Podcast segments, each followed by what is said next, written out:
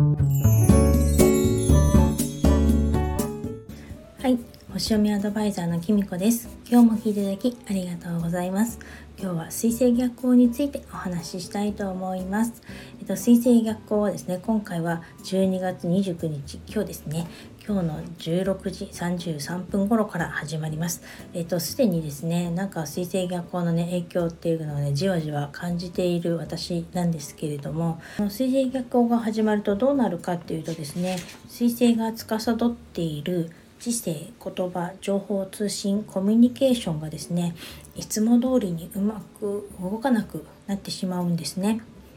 であの具体的にどんなことが起こるかっていうと交通機関が乱れちゃったりとか渋滞が起きちゃったりとか通信機器パソコンとかスマートフォンのね不具合などが起こりやすいと言われていますまたあのちょっとコミュニケーションにもトラブルが起こりやすくてうまく相手に気持ちを伝えることができなかったりまた相手からの気持ちが伝わってこなかったりとか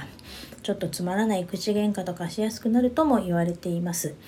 であのメールのね誤送信とかも増えるとも言われているのでで今回のあの水星逆行はですねヤギ座で起こるのでお仕事のエリア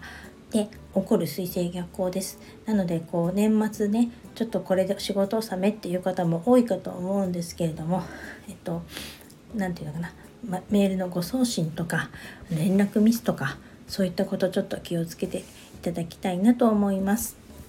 詳しくはですね私のブログの方にあのまとめたので是非読んでいただきたいんですけれども、えっと、そこにですねちょっと詳しく書いてあります。後での記事をリンクをですね説明欄に貼っておきますねえっと、今回の逆水星逆行っていうのがですねちょうど今日からということで日本では年末年始がバッチリ水星逆行期間と重なってしまうんですね。なのでちょっと特に注意が必要かなと思います。実際テレビとかで見るとね空港とかもものすごく混んでますしあの道路の高速道路でもすでに渋滞が起こってるみたいなのでちょっとねイライラするとは思いますけれども心と時間とスケジュールに余裕を持ってお出かけすることをお勧めします。と人間どうしてもね余裕がなくなるとあのイライラしがちになってですね余計なこと言ったりとかやったりとかしがちだと思うんですよね。まあ、私がそうなんですけれどもあのちょっと心と時間とスケジュールに余裕を持っていればですね多少のトラブルが起きてもまあいいかと済ませられるんじゃないかなと思います。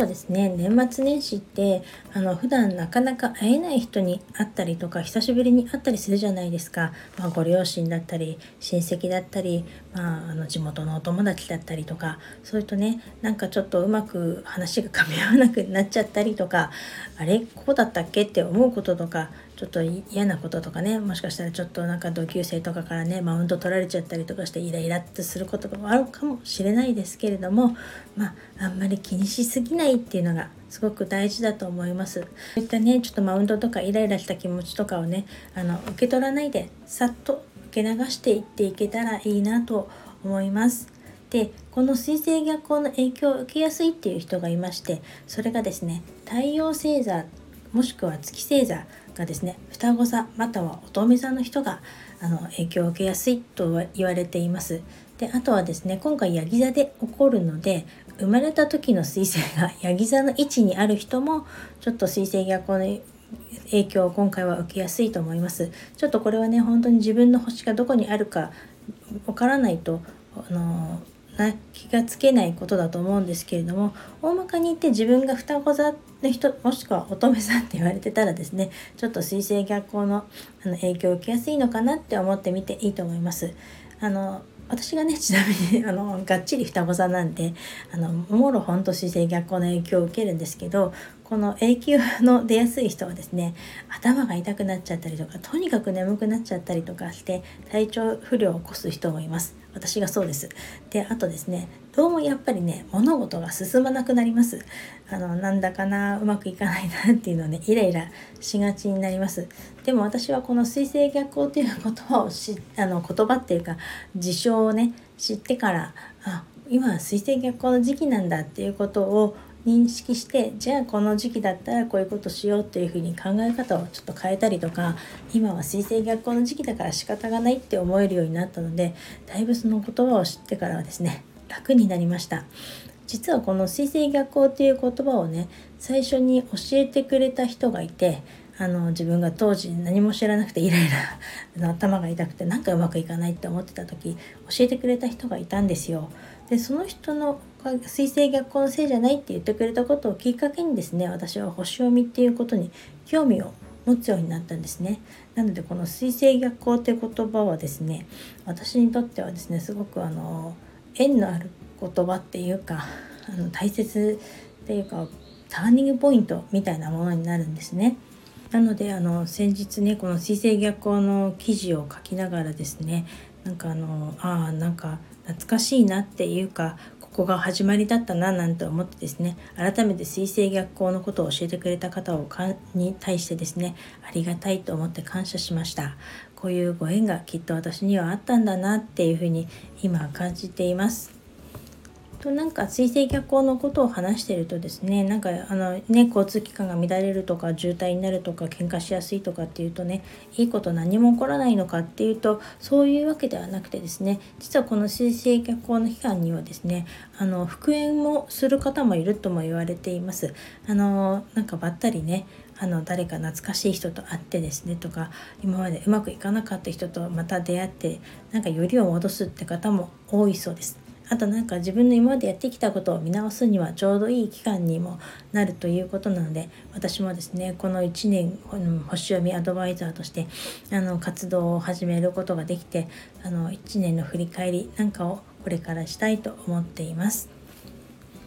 とですねちょっと長くなってどうしようかなと思ったんですけどちょっとあの簡単にお話ししておきますね。今ですねあの惑星パレードっていうものが起こっています。お空でね。これもちょっと星読みとは全然違うんですけどあのだいたいですね夕方のね太陽が沈んで月が出始める頃東京だと午後4時33分頃からなんですけど特にね日の入り30分後から1時間後ぐらいの間ちょっと30分ぐらいの間なんですけど惑星パレードっていうものが起こってましてこれがですね何かっていうと月をはじめとして水星金星土星木星海王星天王星火星っていうのがですねいっぺんにお空で見れるっていうものが起こっています。ちょっと天王星と海王星は双眼鏡が必要なんですけれどもあとは肉眼で見れるんですね。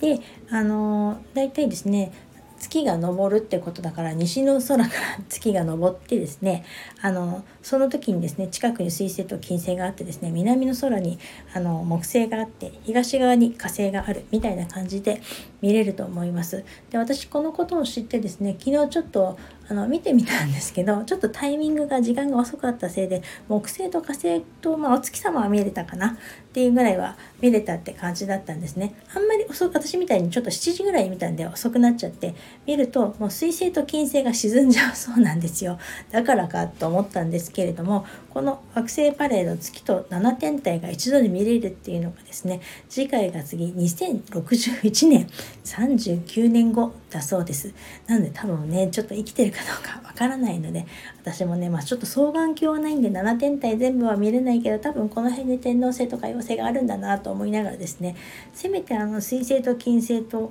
あの木星と火星がお月様と一緒に見れるタイミングにね是非今日空を見てみたいななんて思いました。あのこの配信で何度も言ってますけど冬の空ってとても澄んでるので、まあ、特にちょっと太平洋側のことねこれはちょっと申し訳ないけど日本海側の方今ちょっと大荒れだったりとかもして見れないと思うんですけれども特に太平洋側の方の